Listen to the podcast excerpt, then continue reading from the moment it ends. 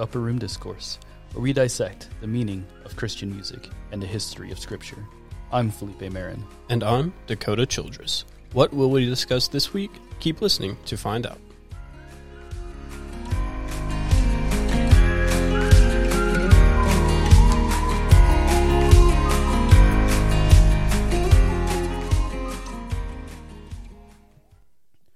Hello, everybody. Welcome to the Upper Room Discourse. My name is Felipe Marin, I'm Dakota. and uh, today we're joined with a special guest. Alyssa Anderson, Thank Yeah. you for being here. Yeah, thank you for having me. we appreciate it a lot. So, Yeah. what were you about to say? I was going to say you might even say we are thankful Oh, That's yes, thankful or grateful, or which is grateful. you know part of gratitude. Our theme this week. Yeah. So what we're going to be looking at this week, uh, we just kind of figured something to get us in a Thanksgiving mood, uh, seeing as this episode is going to be coming out right around Thanksgiving. Thanksgiving Day on YouTube, at least. Yeah, I was like, Thanksgiving week. Uh, you know, It comes out on Monday. as far as like the podcast, you know, but YouTube is coming out on Thursday. So, Yeah. So uh, today we're going to be looking at gratitude. Uh, I guess also the song gratitude, but that's kind of our theme for today. Uh, so let me ask you guys, what is gratitude? let's see. You want to start us off? You got it, Dakota. Okay. Um, I mean, simply put, uh, it's Thanksgiving. Um, you know, being thankful, uh, being grateful, and in some cases, gracious. Uh, so I put down that gratitude goes deeper than Thanksgiving. Uh, it's more about an attitude, uh, more about the quality of Thanksgiving. And uh, what I wrote down is gratitude is to Thanksgiving what joy is to happiness. You know, it's not just an emotion, but it kind of runs deeper than that. You know, Yeah. not based on circumstance. Right. Um, and that's kind of how the at least Merriam-Webster Mhm. and um, you know translations. How they define the word, yeah. Yeah. Uh, so I pulled up a verse like I do every week, uh, just to kind of get us uh, kind of into this theme. Uh, but I brought up First Thessalonians five eighteen. It says, "Give thanks in all circumstances, for this is the will of God in Christ Jesus for you." Uh, and I really love having that in there, you know, specifically because it says in all circumstances. You know, I really think that captures what gratitude is. You know, it's not based off the situation. You know, it's at all times. You have that Thanksgiving. Yeah, it's kind of the same as joy. Mhm. Um, you don't just have joy in the good times, but hmm you have joy in the worst of times too. Yeah. I think that's what makes it even more um, unique, special. Uh, so let's go ahead. We're going to jump in, uh, kind of talking about the song, uh, but we're looking at gratitude. Uh, so, any of you guys have any thoughts before we jump in? Not too many. Uh, just know it's by Brandon Lake. Alyssa? Do you have any? Uh, no. Okay. Uh, so, before we jump in, I do want to talk about how I love the concept of this song. I love the lyrics of this song, but I really do not like the execution of it, uh, which we'll kind of get into that as we go into the review. Uh, but most of that reasoning is because I think it's a very controlling song of people's emotions and of people's worship when they use it in that way. Yeah, as as many contemporary songs are. Uh, so, as Dakota said, it's written by Brandon Lake. That's actually also written by two other people. Uh, it's written also by Benjamin Hastings and Dante Bowe. Mm-hmm. Uh, so for uh, this is for the listeners at home. So Brandon Lake, he's a worship pastor in South Carolina, and he's actually part of the Maverick City Worship Collective.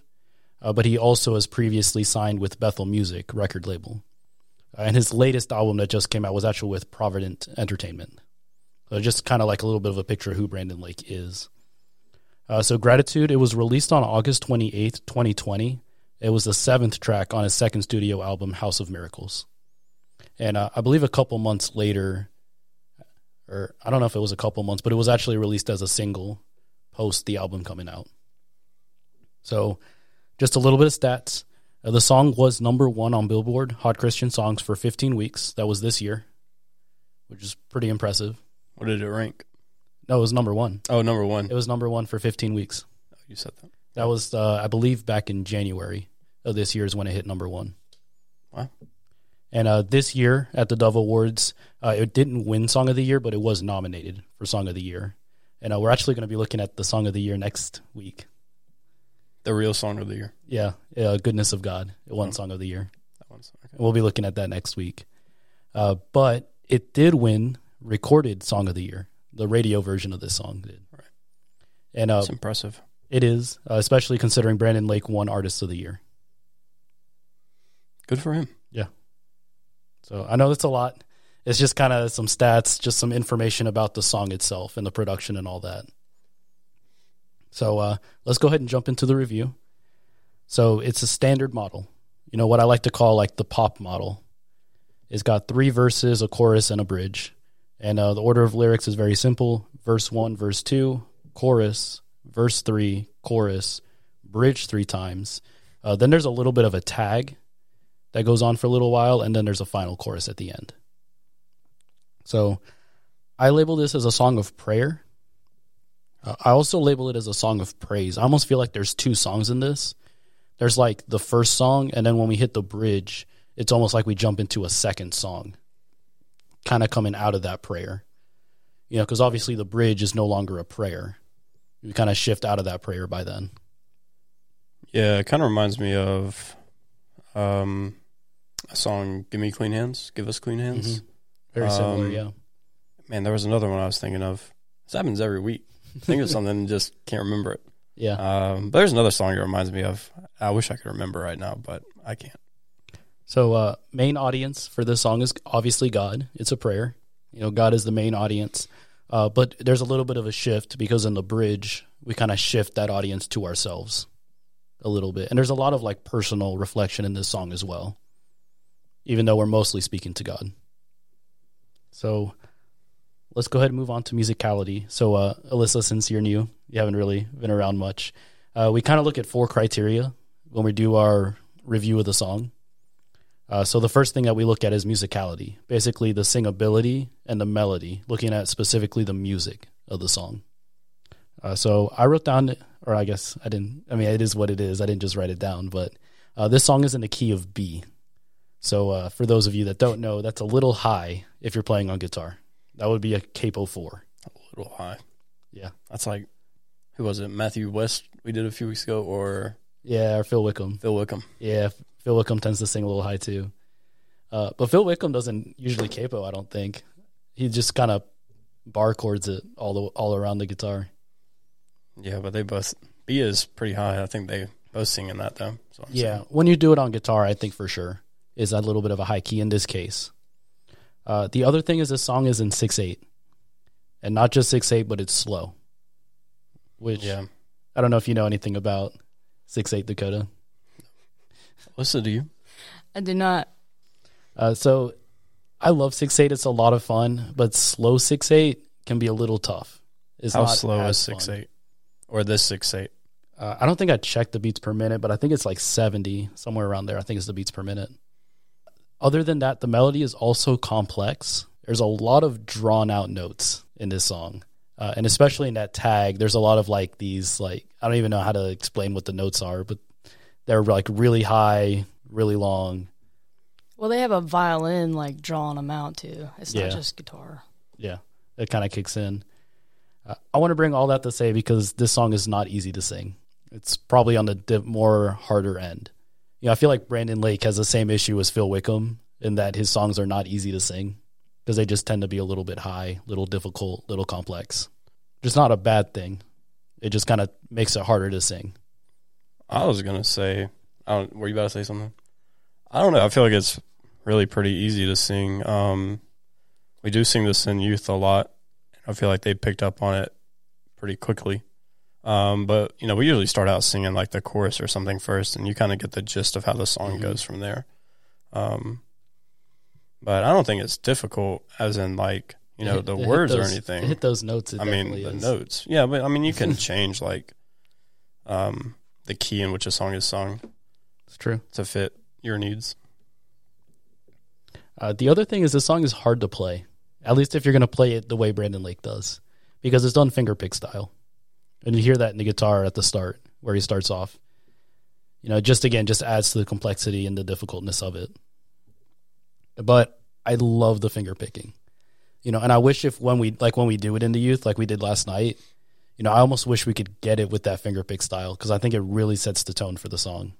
Yeah, we say last night, but if this is coming out on Monday or Tuesday, it'd be like four days ago, Oh yeah, five days be a couple days ago from listening. Yeah, Yeah. that's true. I forget about that.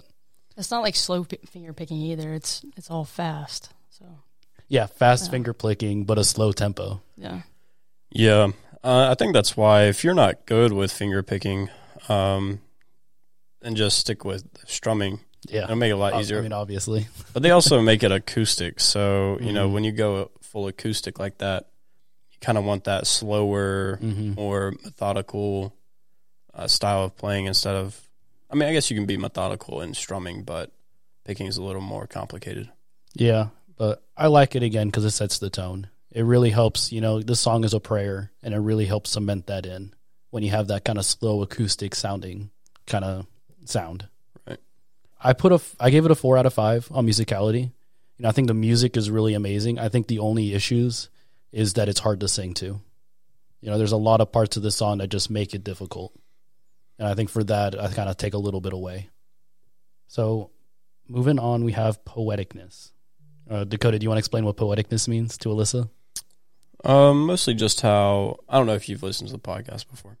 Um, I hope you have, but poeticness is really just um, you know how the words flow, um, rhyme scheme, things of that nature. Um, you know, I think we also go in. I don't know if your poeticness is uh, involved with the grammar or not. But we do go over grammar It, as it absolutely evol- involves grammar. yeah, so we go over grammar as well. Yeah. So the two things that I'm looking at when it comes to poeticness is how does the song flow and how is the grammar. And this is really just looking at the lyrics and just in a sense of how poetic are these lyrics. You know, I think the way we, we describe it is like on a scale of like one to Shakespeare, basically.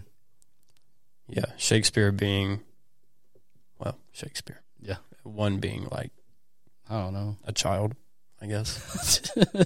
hey, children can write some really good poems. They can. I don't think they have the rhyme scheme of Shakespeare though, but power true. to them as well.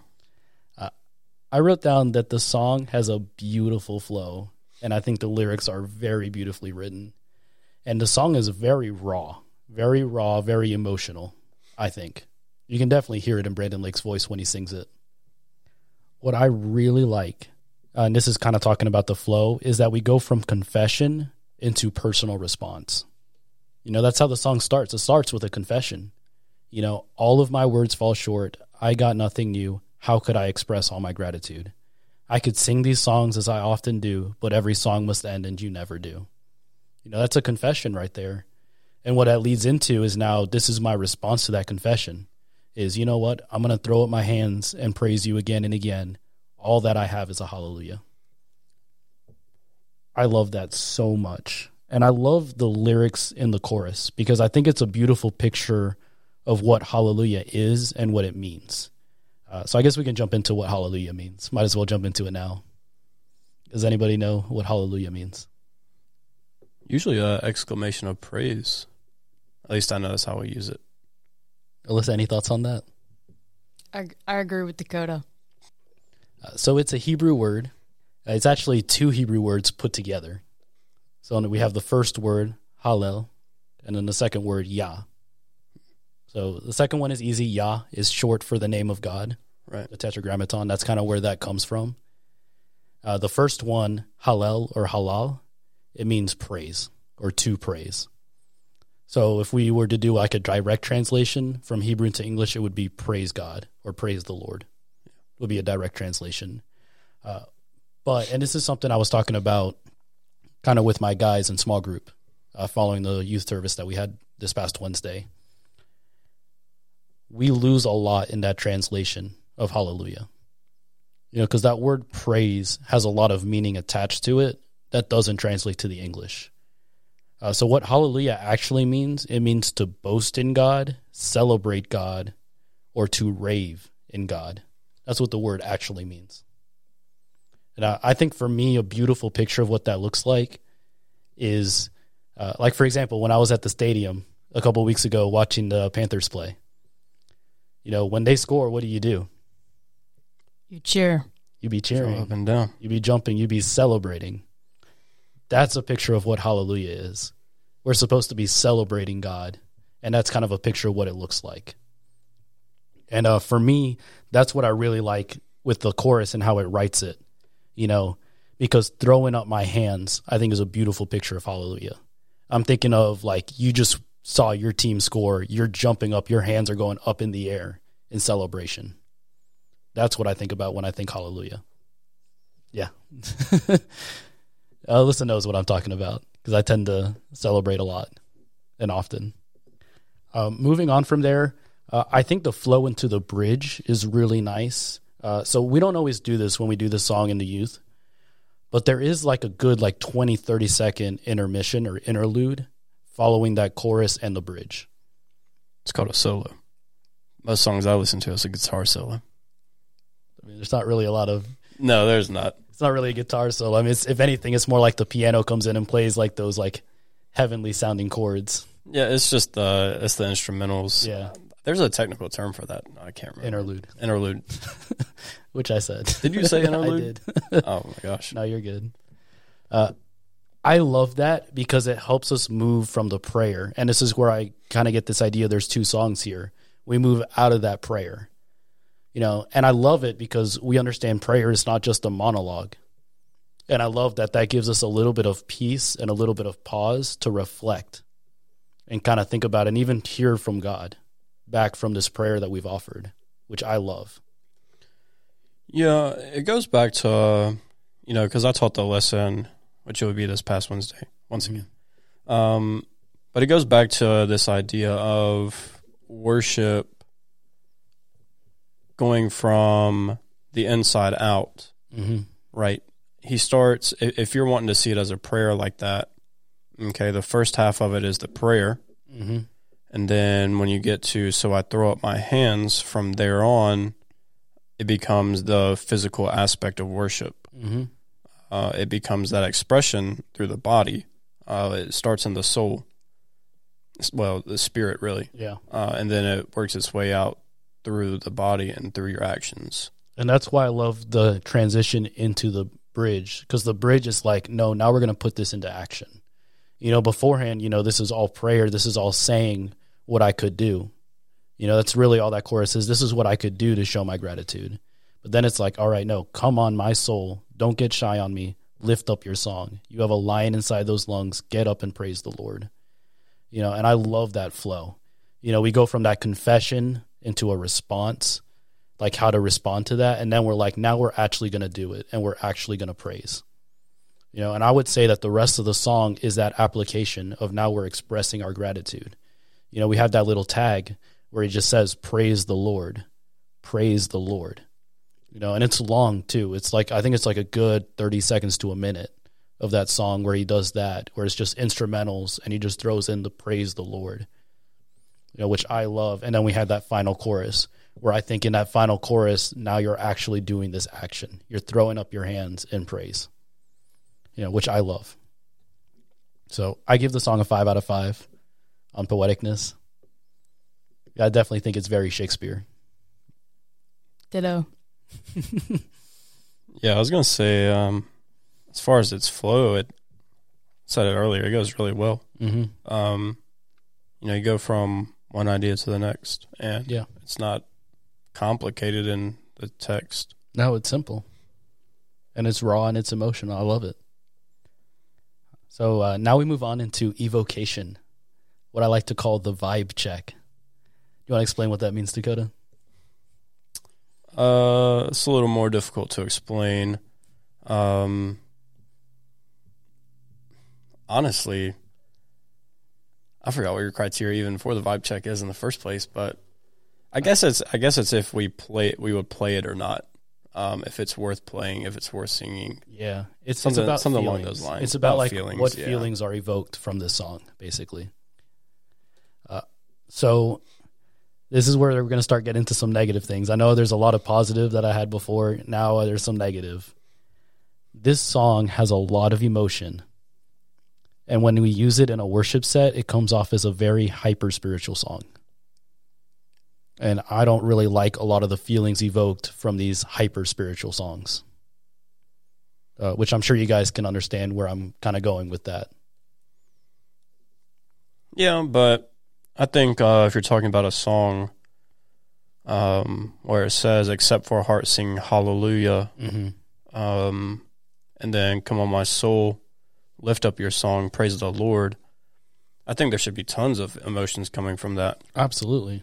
Uh, so I don't think it should lack at all in emotions.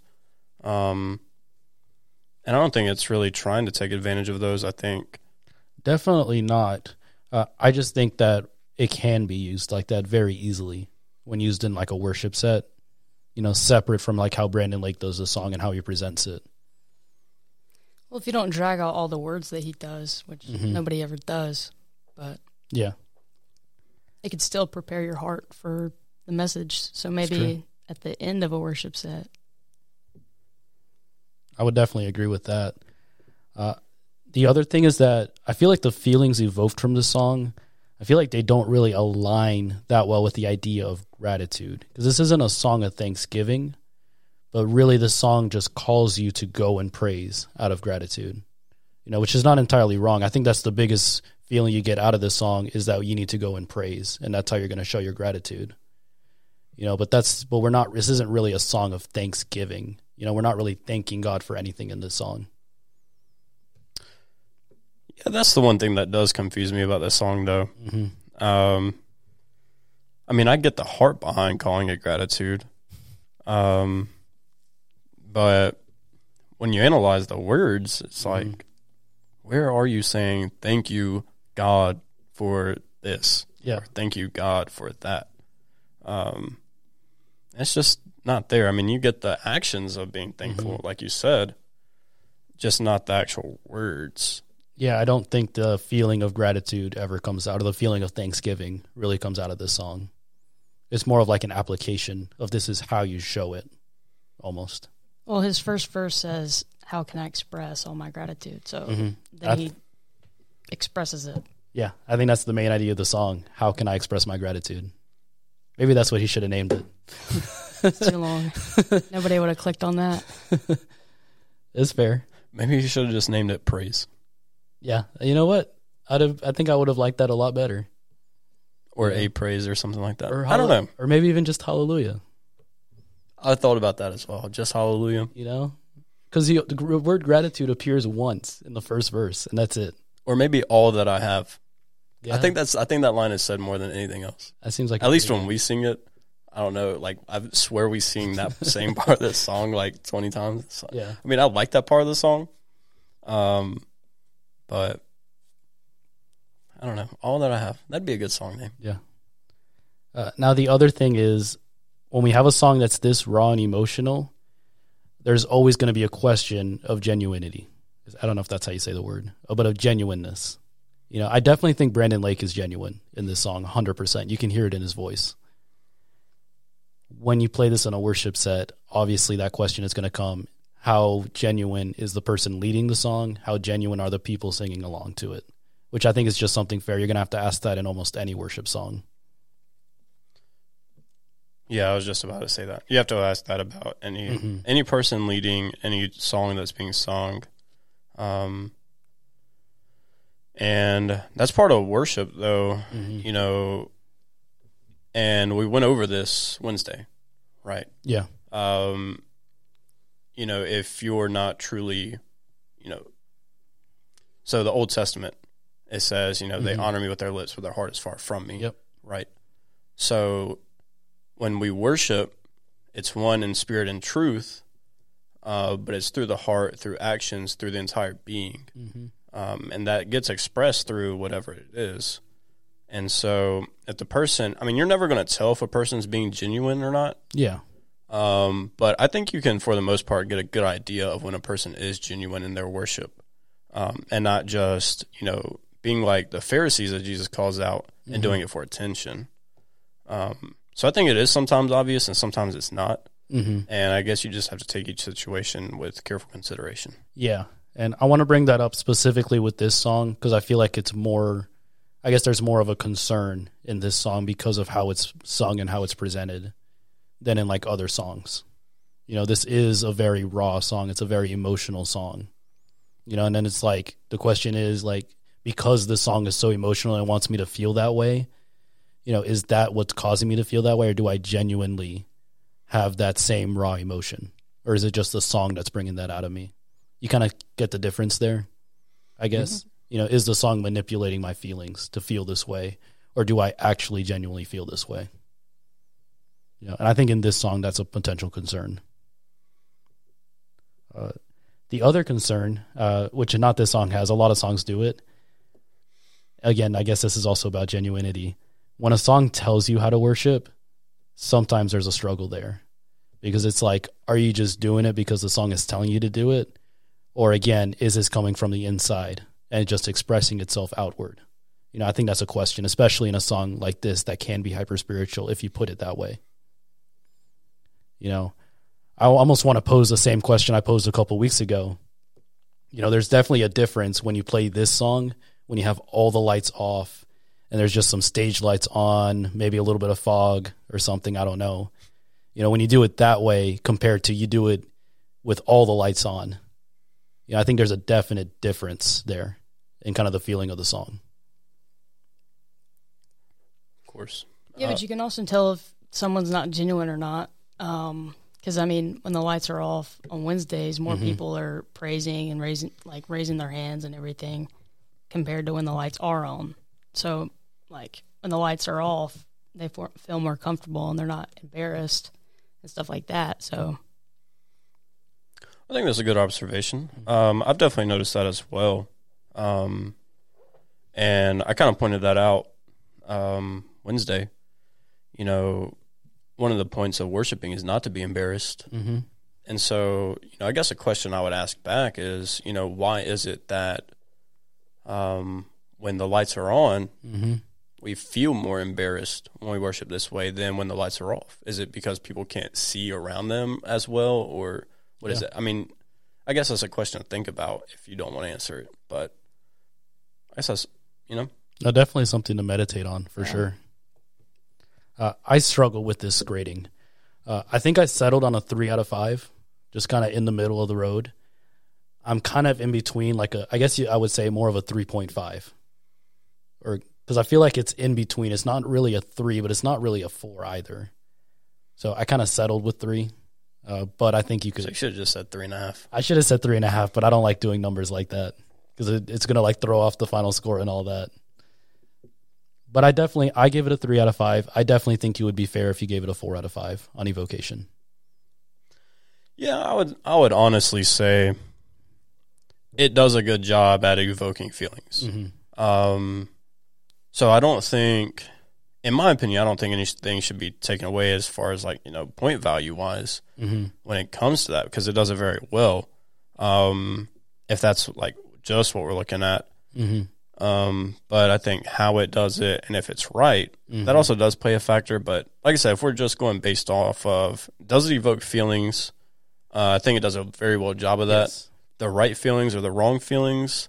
Um, I think both, depending on how you play it. And it's like Alyssa said, you know, and like you mentioned, you know, if it's in the dark, Mm-hmm. you know, and we're trying to make it feel like that, or is it, you know, and I watched the music video for this earlier, the acoustic music video, and uh, I guess you know there's still some of that same vibe there in that music video, but not as when we've played it, you know, with all the lights off and Mm-hmm. you know everything else. So I think it's just amplified. I don't know what it is about the dark, yeah, it's yeah. but it just amplifies those feelings. I guess I have no idea. Well, That's weird. we're calling spirits. That's why. Calling spirit, That's a joke. calling the Holy Spirit. no, I said spirits. Uh, there's only you know It's a joke. uh, anyways, uh, let's move on to the lyrics. And when I say we're going to be kind of rating the lyrics, what we're looking specifically is scripture. How scriptural are the lyrics? How much does it line up with the Bible? You know, I think my criteria I graded it on is like, is it like Bible or is it heresy? That's kind of our grading scale. This song is definitely not heresy. No, I mean, if I'll ask you, like on a scale of one to five, I mean, we kind of, I don't know if you've been looking at the lyrics, um, but I know we sang them before. Mhm. On a scale of one to five, where would you put like as far as heresy to straight Bible quotes? That'd be like five. Five is straight Bible quotes. Zero or one is like straight heresy. I mean, there's small Bible quotes, not full ones. Okay. Yeah. Where would you put it? Where would I put it? Probably at like a three, That's what I was gonna say. three and a half at most, probably. Oh wow, I gave it a four. Really? Yeah, Interesting. I, I was another one I wrestled with, but I definitely can see the four, and I guess we'll get explain and go into why. This song has no direct scriptural reference, at least none that I could find, but I do think it lines up with what Scripture says, and I definitely think there's a lot of strong connections between this song and the Psalms, especially in the structure of it and in the flow of it. I think there's a lot of connections you can draw with how Psalms are structured. Yeah.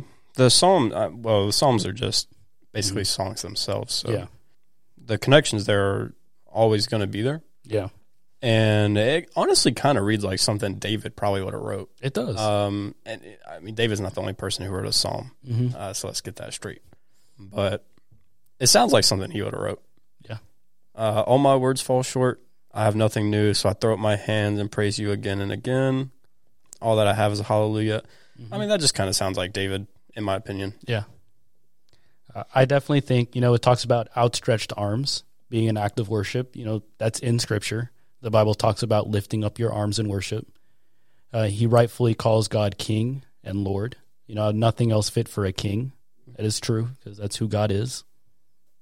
I think the biggest issue that I have, and this is why I gave it a four out of five. I guess probably this could have brought it down to a three out of five. It can't be a five out of five because there's no direct scriptural reference. So that's like already out of the off the table.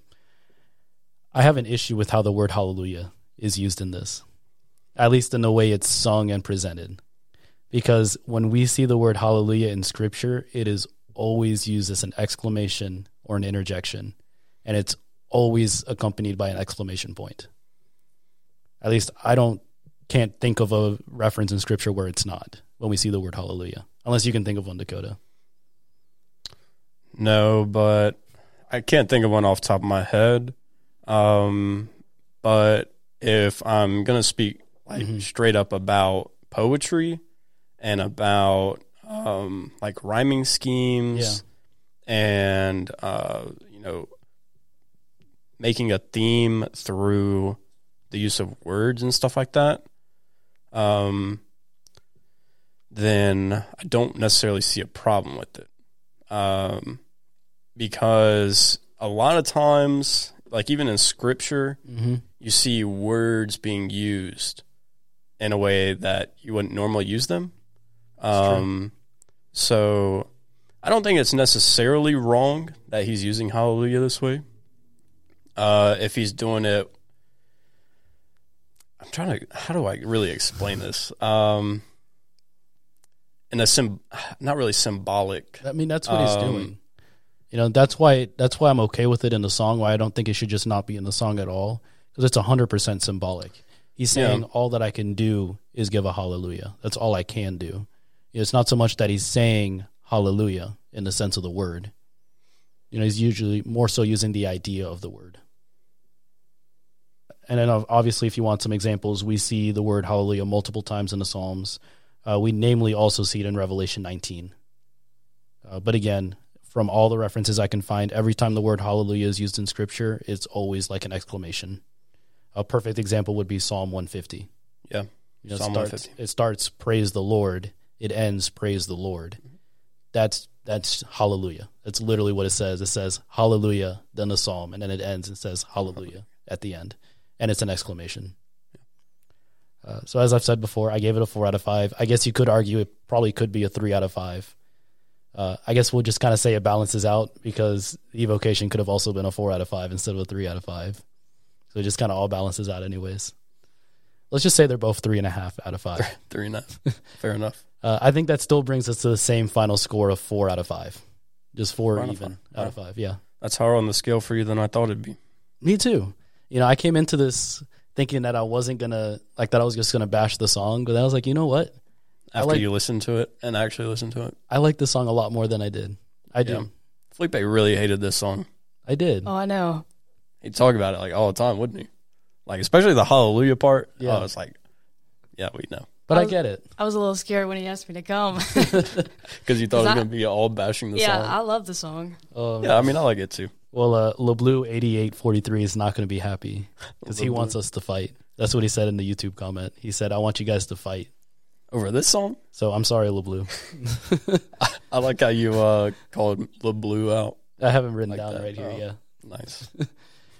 I love the song, but I don't like when it's used as a worship song because it's not a worship song; it's a song of prayer mostly. Yeah, there's a song that came out a few years ago. Maybe we should review this one. Uh, by King's Kaleidoscope. You know which one I'm about to start talking about? A prayer. You never listened to a prayer by King's Kaleidoscope? No, I have not. Oh my word! So that song was controversial. Even Do like I want to? the most most controversial, uh, you know, Christian Mm. music song I've ever listened to.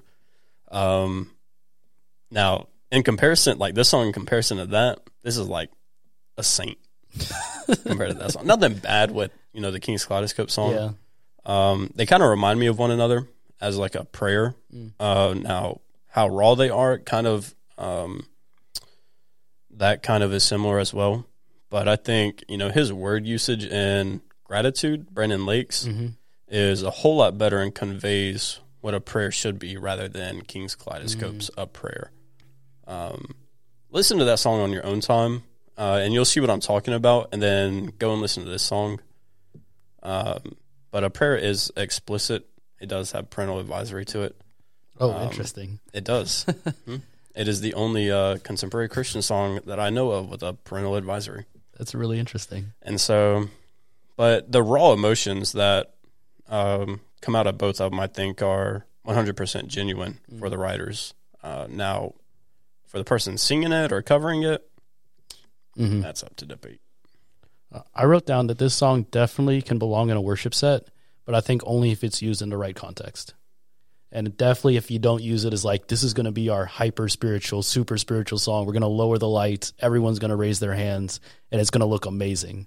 You know, we're going to get a great video. I don't think the song should ever be used like that, which I definitely think people probably have used that song like that to kind of try to get a response out of the crowd. Should not be used that way. Yeah, back to where uh, the lights band down or off. Mhm. Um, it's almost like you feel less guarded when the lights are off Mhm. compared to when they're on. So maybe that's why. It's because men love the darkness rather than the light. I mean, I feel it too. It's it's different. It's a Yeah, dip- I different agree. atmosphere. I agree.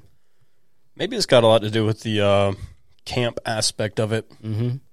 You know, you go to camp, they try to turn everything into a concert, Yep. and then you come back to church and you try to recreate that. Mm-hmm. So maybe that's what it is. Hundred percent. I don't know. Be something to, worth investigating, maybe. All right. So the big question, because we're running out of time, we're we, we haven't run that far over, thankfully. Should you play this song on a Sunday morning with a congregation? No. Hymns are for Sunday mornings. Only hymns. Only hymns. Mostly hymns. Okay. In in Colossians chapter three, Paul writes that we should be singing psalms to each other, that we should be singing hymns to each other, but also that we should be singing spiritual songs. But no gratitude. We should be doing all three. But no gratitude. Yeah, but no gratitude. I don't think you should play this. I think you could as like a special music or like a reflective song. I, I don't think you should lead a congregation in worship with this song because it's not a song of worship; it's a prayer. You know, I'd honestly, uh, I'd like to see uh, the praise team play this as like a reflective song on Sunday morning. Yeah, like our special music. I would like that. Yeah, this or uh, Heart of Worship.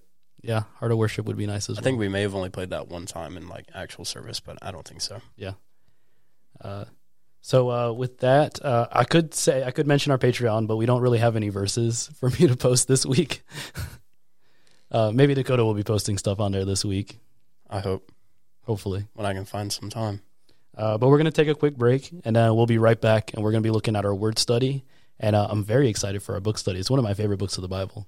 It is my favorite book of the Bible. Oh, there you go. Yes. My my favorite book is a little bit more, I guess, more depressing on the other side, as opposed to how depressing this one is. I don't know what it is about depressing books of the Bible. Me either. Now look who's going over our time slot. I know I'm rambling, uh, but yeah, we'll take a quick break. Uh, we'll see you guys in a minute. Oakview Baptist Church is located at 810 Oakview Road on the corner of Johnson Street and Oakview. Join us for Bible fellowship every Sunday morning from 9:30 to 10:30 and for service from 10:45 to noon. Or on Sunday evenings from 6 to 7 for our evening service. If you are college age or a young adult, you can join us for The View on Sunday evening at the same time as the main service. On Wednesday night from 6:30 to 8, we have Word of Life for the youth, Awana and Cubbies for the kids, and an adult Bible study led by our pastor. Check out the links in the description of the YouTube video for past services or more info.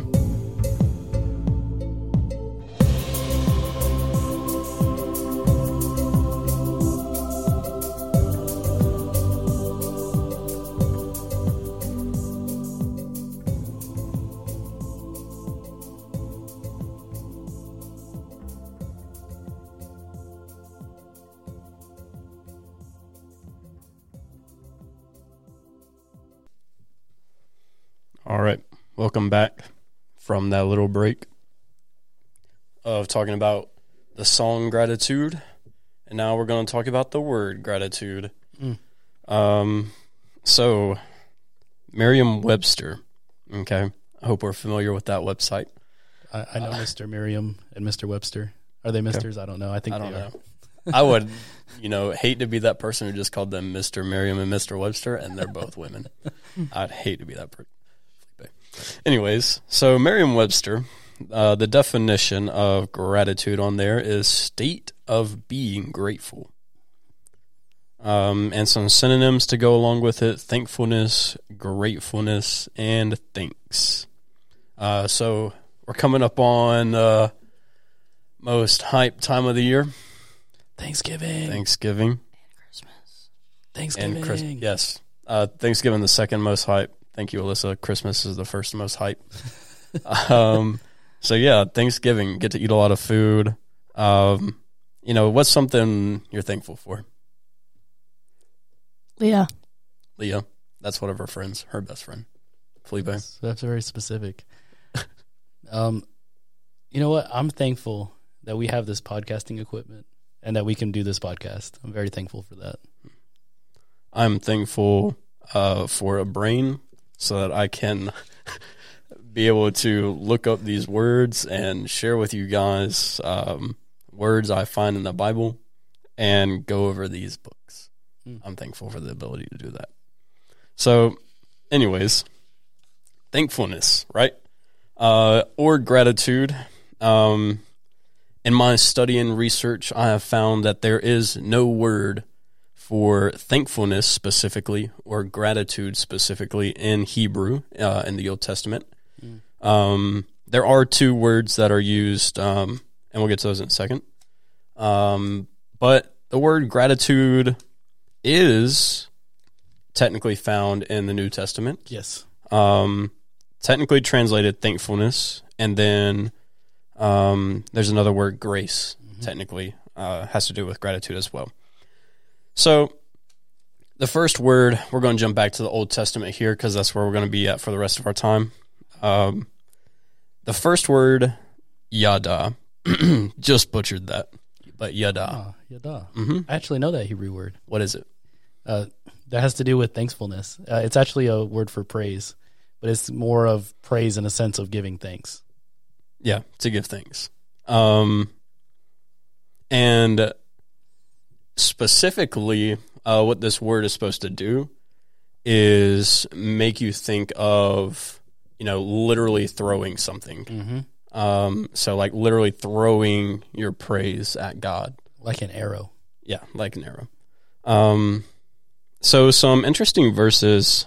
Um, Leviticus seven thirteen, um, Nehemiah twelve thirty one. Actually, I just said those wrong. Leviticus five five, uh, Numbers five seven, uh, Nehemiah nine two, and then a very specific case. Uh, go look at this one. Um, Zechariah one twenty one. Uh, that's a very unique case of the word yada being used. Um, so use Step Bible. Step Bible is an amazing website that I use um, to look up all these words and know what they mean. So I would suggest doing that to our viewers, and then just go study Zechariah one twenty one.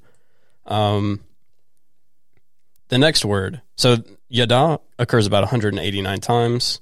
Uh, the next one is Toda, and that's the specific word Thanksgiving. Mm-hmm. Okay. Uh, that's only about 39 times.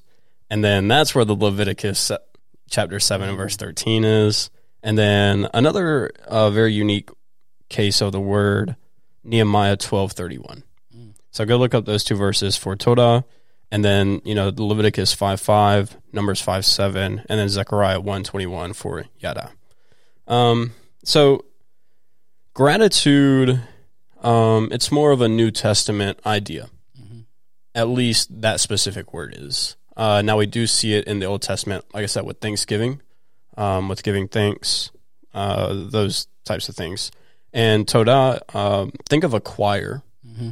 So singing, confession, um, more of those ideas. And then we get into the New Testament and we have gratitude. Um, the specific word uh, that is used is Eucharistia, uh, meaning thankfulness, found about 18 times. Uh, you can find it in Philippians 4 6, Ephesians 5 4, 1 Timothy 4 4, and Revelation seven twelve, I believe.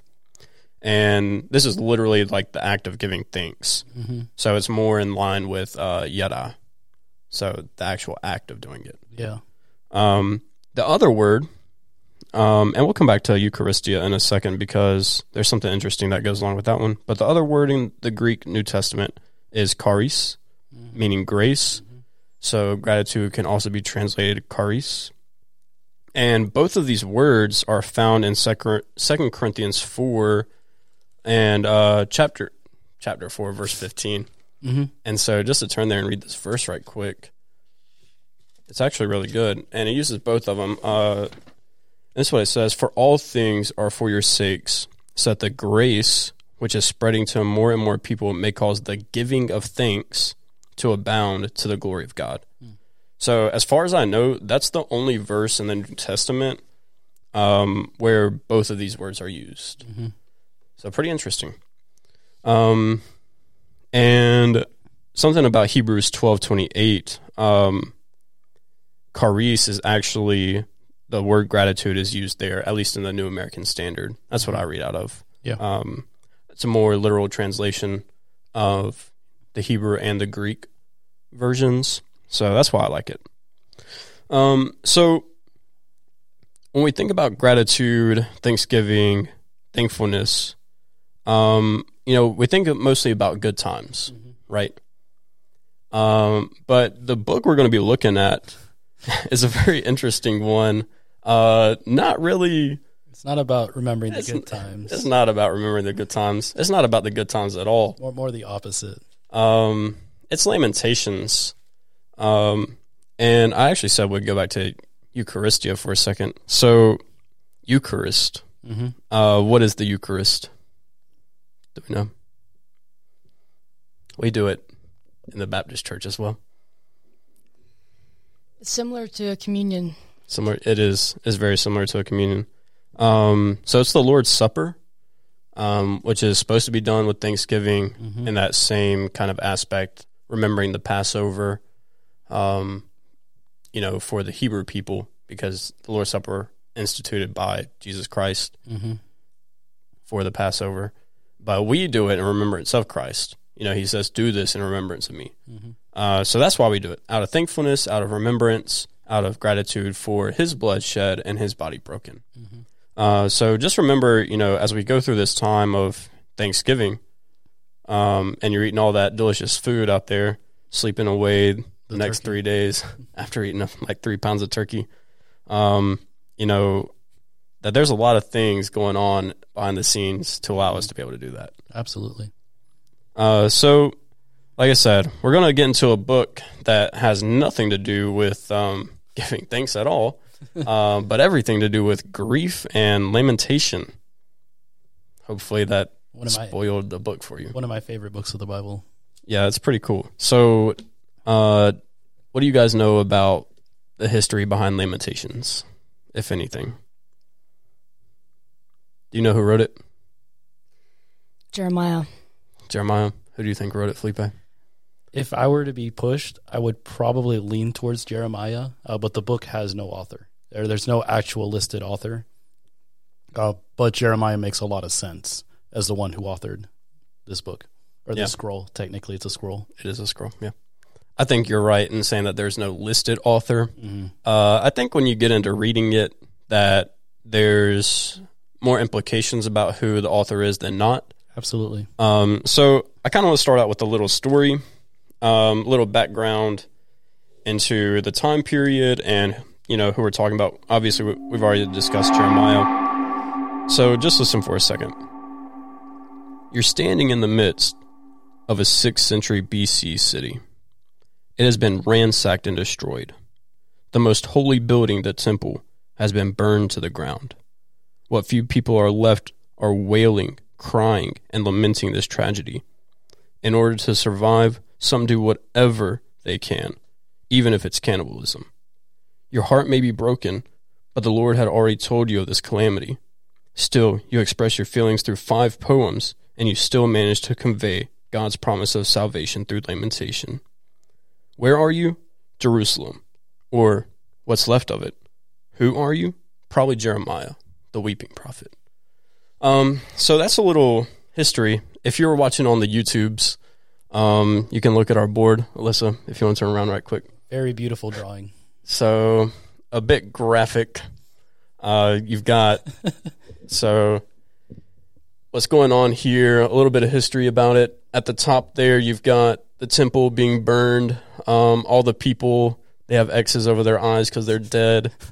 The houses are being burned, and then down here, okay, uh, this is supposed to be Babylon.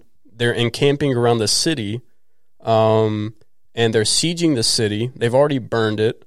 Uh, they're destroying it. People are crying. They're wailing. Um, they're lamenting. It is not a good time for anybody. So that's kind of the context of what's going on, and it's really sad, uh, especially when you get into it. But you know, as I said, uh, as I said before, this is five poems. Okay, Yes. Um, some now, what themes do you think we see throughout Lamentations?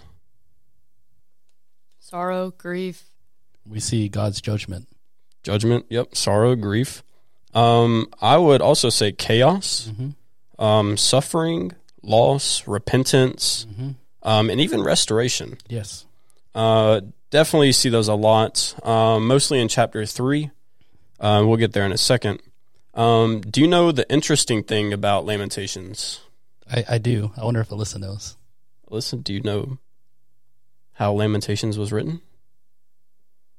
I, I No? Okay, Uh, go ahead. It's written acrostic, like in an acrostic poem. So each, uh, well, not each verse. Uh, there's kind of like a different. They're all done. Di- they're all kind of done in a s- different kind of acrostic. One, two, and four are very similar. Three is very distinct. Five is very distinct. Uh, but they're all acrostic according to the Hebrew alphabet. Yeah.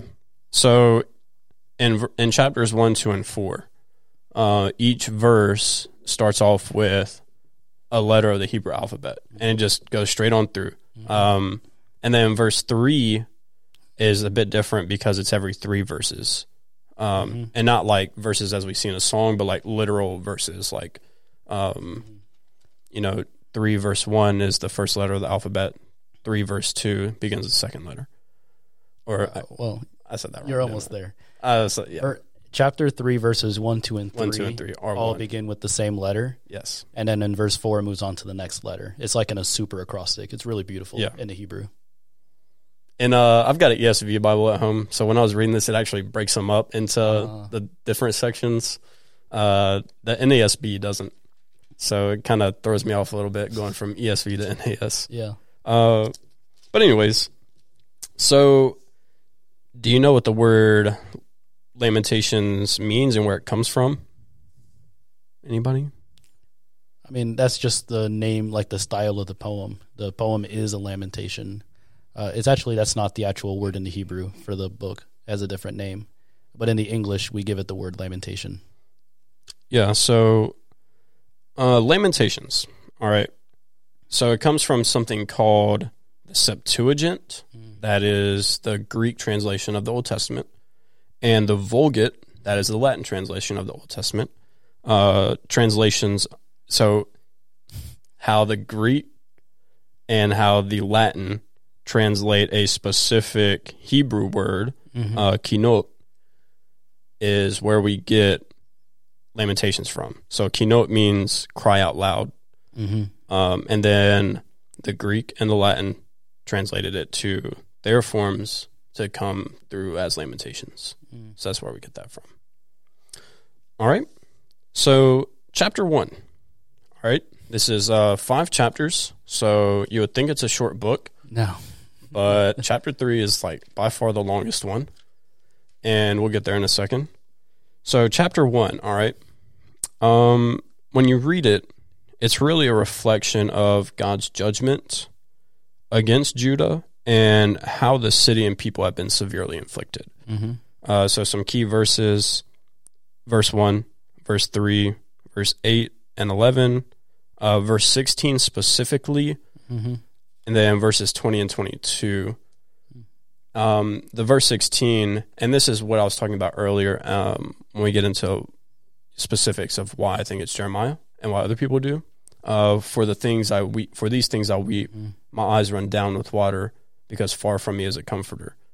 Uh, I'm not going to read the whole rest of the verse, but you kind of get that idea there. Chapter 2 God's judgment is fierce and unmatched against sin and man. Okay, so we're dealing with God's anger. Yes, Um, and what do we know about God's anger and judgment? that it is right. It is righteous. Okay. And I guess, you know, my question is do these people deserve what they're going through? Well, it's God's wrath. You can't fight it. Okay. They definitely deserved it. They broke the covenant. Yeah. So, you know, what you get all throughout uh, the prophets before this event is you have been sinning. So the prophets are getting, you know, word from God to tell the people, hey, you've been sinning, a coming disaster. You know, be prepared or just face the consequences. Mm-hmm. Well, they just keep on sinning and doing what they want to do. Um, and it's kind of interesting, um, you know, because during the whole Justify series, Yeah. you know, we looked at the first five books of the Bible Mm-hmm. and how God was so gracious to them, kind to them, led them, and then they say, "Okay, yeah, we'll keep these commandments." Mm-hmm. We get to the end of Deuteronomy, all right, um, and so they say, "Yeah, we'll keep the we'll keep these commandments, and we'll be with you. We'll be your people, and you- you'll be our God." And then now look where they end up. Mm-hmm. The city's destroyed, and the temple's burned down to the ground. Um, so we see God's judgment in chapter 2. Uh, some verses to point out verse 1, 3, and 5, verses 6 through 7. Uh, verse 11, specifically again, uh, another verse in reference to the weeping prophet Jeremiah, I would think. And then verses 17 and 20. Um, and then we come to uh, my favorite chapter in the whole Bible, Lamentations 3.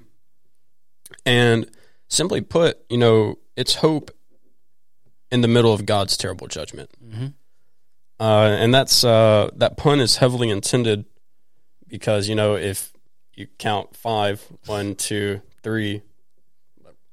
Well, I guess either way it's going to be the middle finger, but uh, but you know three is in the center, Yeah, it's in the middle. so you know hope in the middle of judgment. Um, And uh, probably the most well known verse out of Lamentations is almost in the middle of this chapter. oh well, it really is in the middle. Yeah. Um, and I'll get to that in just a second. Uh, but so, before you get to you know verse thirty two and thirty three, uh, you get verses four through 6 Um, you've got verses thirteen through fifteen. Some ones I starred. Um, nineteen through 21, 22 through twenty four.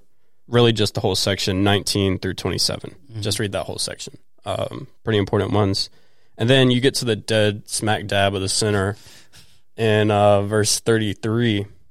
and well, really starts back in verse 31 For the Lord will not reject forever. For if he causes grief, then he will have compassion, according to his abundant loving kindness. For he does not afflict willingly or grieve the sons of men. Uh, now, that's probably not the verses you were talking about. Um, the verses you were talking about are actually a couple before that. Um, his mercies are new every morning. That's verse 22 and verse 23. So those are ones you're probably that's, that's talking the about. most well-known verses uh, but i definitely will agree with you and at that verse 32 33 area i think is much more powerful in lamentations Yeah. And when I say that's the smack dab middle of the book, that is literally the smack dab middle of the book. Uh, like I said, chapter 3 and then verses 33. Um, so continuing, you know, 37 through 39, 40 through 42, and then 55 through the end of the chapter. Um, verse 4, chapter 4, my bad. Uh, you know, it's just a comment on the people's condition. And this is why in that, you know, little story I brought up uh, the cannibalism. yep So, and why I brought up Babylon uh, when pointing at the picture. Sorry, people who are only listening, uh, you can't see the picture, so go on YouTube. you can imagine it in your brain Yeah, I mean, just imagine that. You know, I live in Winston. Um, well, really like Kernersville. So imagine like you're in Kernersville and all of it's just being burned to the ground, or even High Point. Like I said, like Main Street's just being burned to the ground. It's walled off. mm-hmm. There's a whole army surrounding you. You're not able to get food in and out. You're not able to get supplies in and out. Um, everything's totally destroyed. That's what's going on here in the city. And so, what do people end up doing? Well, they can't get any resources, so they can't eat. they do the only thing they can do Yeah, well, they have two options, really starve to death or eat each other. Um, and it's actually pretty sad because very sad chapter four talks a lot about this. Um, and you know, I would say the saddest verse um, in this whole book is chapter four and verse ten. The hands of compassionate women boiled their own children; they became food for them because of the destruction of the daughter of my people. I mean, you know, it's like how do you have any sort of gratitude in the midst of that? mm-hmm. you can't. Um, you know, it's almost like there is no hope. And without God, that's correct. There is no hope. Um, but Jeremiah saw it, and he saw it because of his faith in Christ. Well, I say faith in Christ, but his faith in God. Uh, so he saw it, and he prayed for these people. And I mean, when it comes to lamentations, you know, it goes really deep because God doesn't just judge, especially when it comes to his children. You know, he's disciplining them through this. You know, who is the God that Israel would often go to other than God? Baal. Baal. What is Baal a god of? Fertility, I think, right? Fertility and agriculture. Well, what was the biggest challenge that Jerusalem went through? They couldn't have children. They had to eat them. They didn't have any agriculture. There were sieged in the city. So I just find that very a very cool just kind of how it goes together with that. I almost feel like God's like, why don't you go ask Baal and see what Baal's going to do for you? And obviously Baal can't do anything for them, and this is the state where they find themselves in. Yeah. And again, as sad as Lamentations is, um, you know, we have chapter 3 And so, I mean, you can look at the rest of this book, and it is a calamity of like historical proportions. Um, but like I said, there's hope for the people because, you know, God promises a remnant.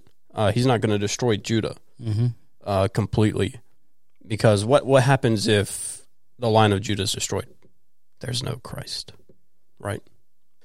Anyways, looking at uh, some key verses verse 4, verse 7 and 10, uh, verse 13, and then uh, verses 21 and 22 uh, bring up some pretty important places that you've heard of. Um, so, Edom, Mm-hmm. uh, which means red in Hebrew, is a specific reference to Esau. Mm-hmm. Um, and we know about, you know, God's judgment on Esau.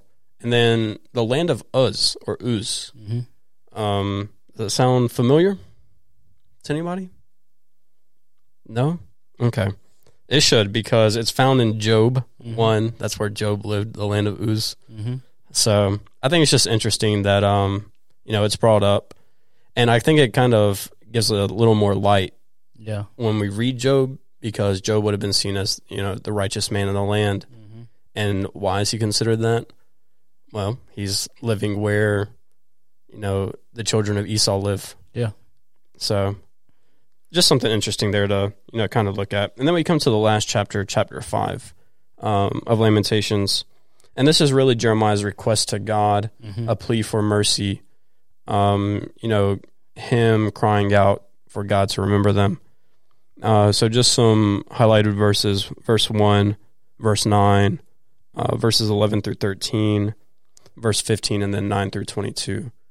Um, so it's a pretty short book. If, I mean, if you really look at it, it is short. It's five chapters. Um, it's a whole poem, well, five poems, and but there's a lot here and a lot of history here, Mm-hmm. especially a lot of history that we haven't been over yet.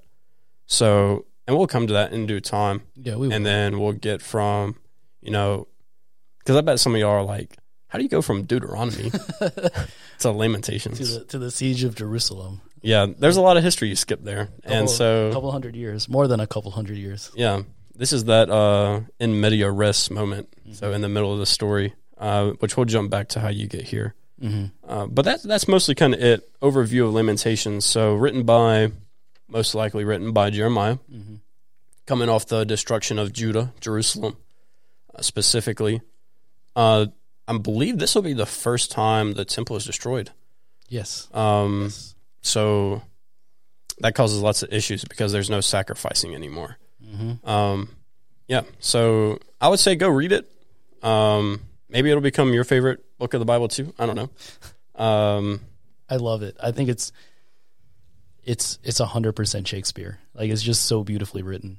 no, this is better than Shakespeare. This is God's word. It's true. Boom, mic drop right there. Cut it off. no, I'm just joking. Um, It's I just love it. it. I wish we could like read and understand Hebrew because it's so much more prettier and much more beautiful in the Hebrew than it is in the English.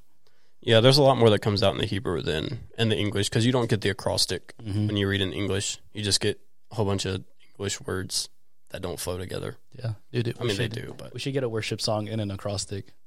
I don't think I don't know if they've ever written one before. well, you go for it and then see how it turns out. We'll see. uh, any uh, final thoughts, Alyssa? Yeah, I'm kind of glad that you brought up Job, because they're kind of similar in in a sense that they both picture a man of God, and just different ways that they got through And deal with tragedy. times. Yeah, Uh, Yeah. Like I said, I think it's interesting that the land of Uz is mentioned. Um, It was interesting. but when you look at it, like I said, it's the land of the Edomites. Mm-hmm. So the people of Esau, that's where they live. Um, but it's kind of interesting that, uh, you know, they're just thrown all throughout there. God really does hate these people. Uh, and he makes that clear. Yeah, and I mean it's stated like if you go all the way back to you know Jacob and Esau, you know it, it's like that was the I don't know if I want to use the word prophecy given. I mean that's kind of the prophecy that was given of what would become of those people. Yep. Um, man, I was. Oh yeah. So, I mean, that's a good plug for our Sunday night services. You should just watch them uh, because we're going through Genesis right now, It's true. um, and we just ended chapter twenty-eight, I think, uh, talking about uh, what's Esau's brother's name? Jacob. Jacob. right. Forgot. Uh, wasn't- Jacob. Jacob wasn't it, going to uh, finding a wife. Okay, that's where you Leaving guys finished. I didn't know where you guys were at if you were because didn't you guys just do Jacob's ladder? Yeah, that's what Yes. we did in service. It'd be over a week ago by the time you're listening to this. Um, but just go, just go watch the Sunday night services. You can find it at Oakview Baptist Church on YouTube. They're there. Uh, probably starts like three months ago, but just go back and watch them. They're good. You say it probably starts three months ago. It's like half a year ago, if not longer. I don't know. Anyways, anything else you got for us before we shut her down? Not so much. I was kind of looking at a couple things. Uh, obviously, we're going to have another kind of in between episode next week. We're going to be looking at God's goodness, and we will be looking at this year's song of the year, "Goodness of God." Uh, but then following that, I'm very excited for our Christmas series. So you guys stay tuned for that. Uh, you can. Oh, yeah. No, I was gonna say Christmas is it's gonna be good. I'm so excited. I'm so excited for our first song. Uh, it's by Sidewalk Prophets, which I love the I love that band. So, see if anybody can guess what the song might be. Nobody's gonna be able to guess. Nobody's gonna guess the song, but it's by Sidewalk Prophets, and I really love the song. I'm really excited to bring it up. Uh, but follow us on YouTube. So subscribe, hit that like button, uh, hit that notification bell. Uh, but we're on YouTube at the Upper Room Discourse. Uh, also, we're on Spotify and Apple Podcast. I said it right this time, not Apple Music, but Apple Podcast. Uh, but make sure you hit that bell. Uh, there may or may not be a poll. Sometimes there is. Sometimes there's not. Uh, but I think other than that, I don't. Do you guys have anything else? I don't think there's. I think that's about it. No. Um, I mean, if you want a poll, you can put um, what Zechariah is supposed to mean Yeah, in the use of his word for to give thanks. there we go. I don't know. Or you can put hammered turkey. Hammer turkey. what a Oh my word! what a poll. yeah, it's gonna be like you know you like stuffing or cranberries. Why not both? Let's do a Thanksgiving poll. Hey, hey, yeah, yeah. Thanksgiving poll. Uh, Okay. Alyssa, I'm glad you said that. What's your favorite Thanksgiving food? How about that? Squash casserole. Squash casserole. hmm Fa- What's yours? Turkey. Turkey. Turkey's so lame. Man, my mom makes the bangingest broccoli casserole. Oh yeah, that, that's good too. Mm. Broccoli casserole, man. Uh, I could eat that just straight up. With the little crunchies. Yes, little crunchies. Uh, well, we're rambling now, so uh, Yeah, I just guess- list your favorite. Uh, list your favorite Thanksgiving food, yeah. and that'll be our whatever it is poll Alright. for the week. So uh, we'll see you guys next time.